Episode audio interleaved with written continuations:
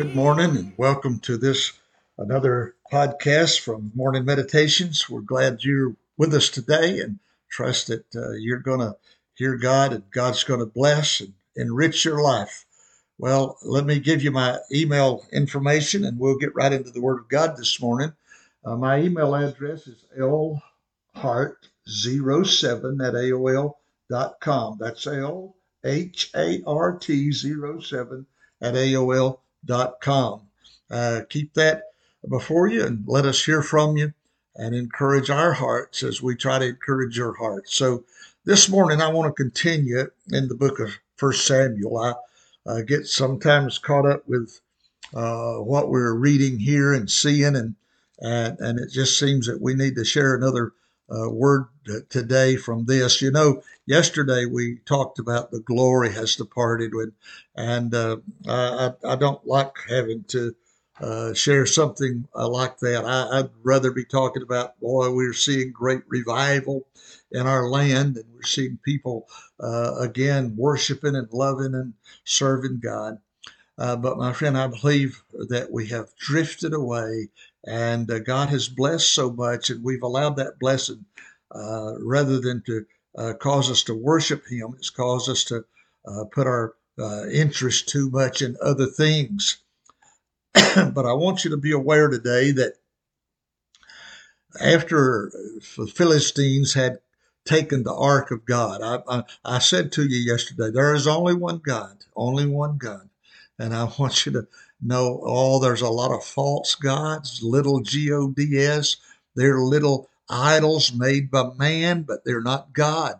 Uh, they cannot uh, talk, they can't walk, they can't do anything. And yet, a man can be so foolish to make something himself and then bow down and worship that. What a foolish thing. Uh, but yet it happens. And so uh, here in the Philistine uh, nation, uh, they've got a lot of gods. They've got one god here called Dagon. This is their big idol that they have that they worship. And I, I just, I love this little uh, part of the scriptures. I want to share it with you this morning in, in kind of beginning and setting the stage here. Uh, the Philistines uh, in chapter 5 of 1 Samuel, they had taken the ark uh, to Dagon's temple. They had a temple for their god Dagon. And when the people of Ashdod arose early the next day, there was Dagon fallen on his face on the ground before the ark of the Lord. Now, uh, Dagon's this big statue, and they've put the Ark of the Covenant in there beside it. And the next morning, when they get up and go, there's Dagon falling over at the, at the on his face as though he is bowed down to worship the God of Israel. And uh, they put him back in place. But it says on the following day, they rose, there was Dagon fallen on his face on the ground before the ark of the Lord. His head and his hands had been broken off and were lying on the threshold. Only his body remained. Now, I said it's humorous to me to, to think of this how even an idol that's nothing, the power of God caused that idol to fall down as though worshiping God. And then when they put him back, up, he falls, his hands and his head uh, come off, and and uh, what a, what a it, it, it was obviously uh, kind of shattering to their minds and their hearts and trying to understand it. But do you see what I'm trying to say to you and me today? Is there's only one God. There's only one God. That idol was nothing. He was just made of stone and clay, and and he'd fallen on his face.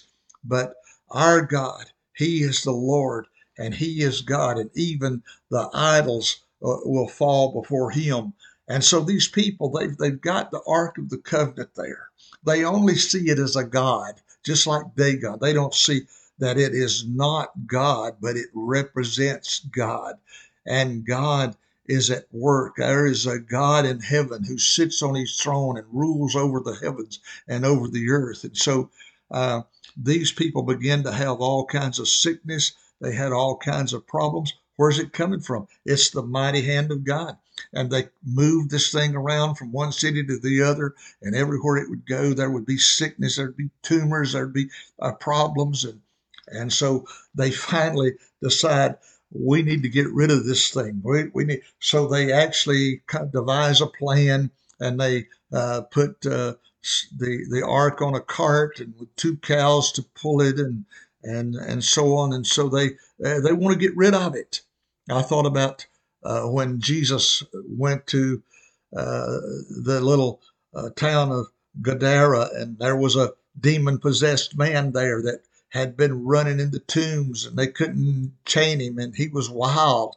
But when Jesus got there, he delivered him from them demons, and and uh, and those demons went into the hogs, and the hogs ran off the. Well, then the the, the town comes out, and they don't want Jesus. They want him to leave.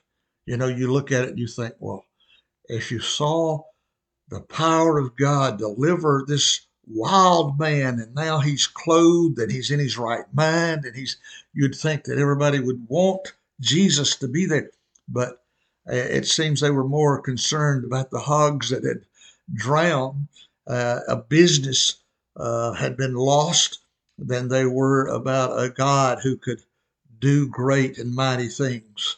And so I wonder if today, if that's not true in our lives, that we've uh, come to be more concerned about our finances and about our pleasures and than we are about worshiping God.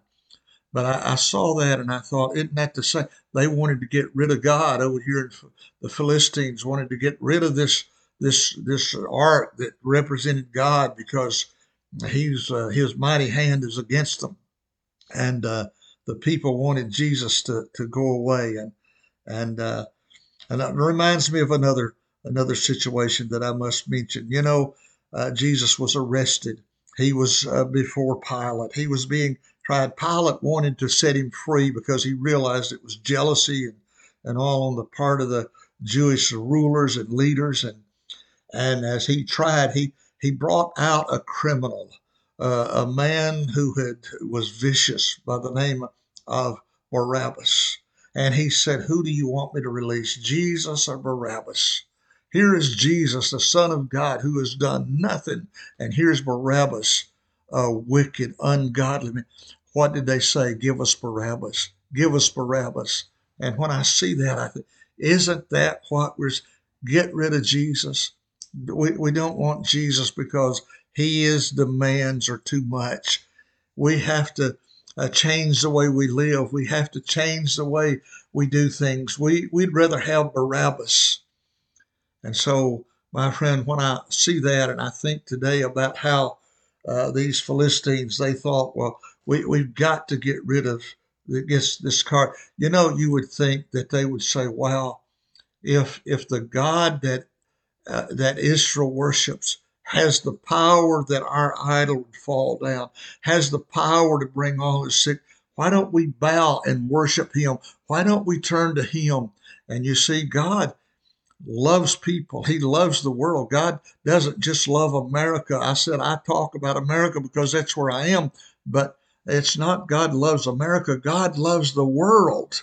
He didn't just love us, He loves the world. He gave His only begotten Son for the world.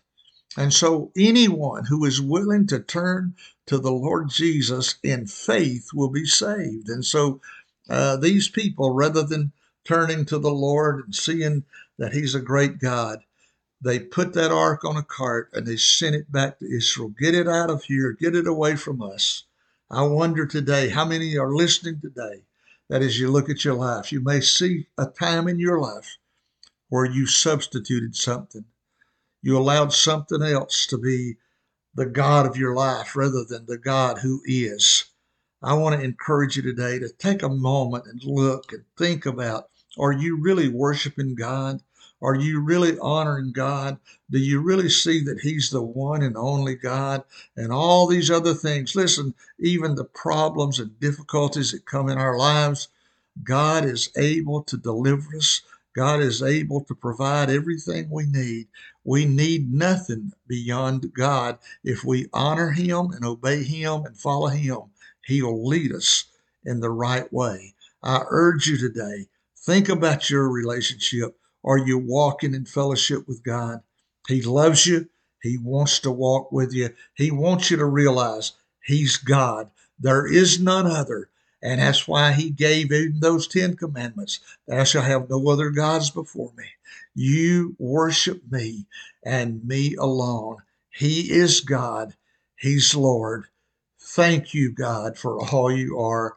And may you bless and use us today for your glory. Everyone who is listening, Father, I pray you will touch lives and change us for the glory of God. To you be all glory, all honor, all praise. In Jesus' name, amen. Great is thy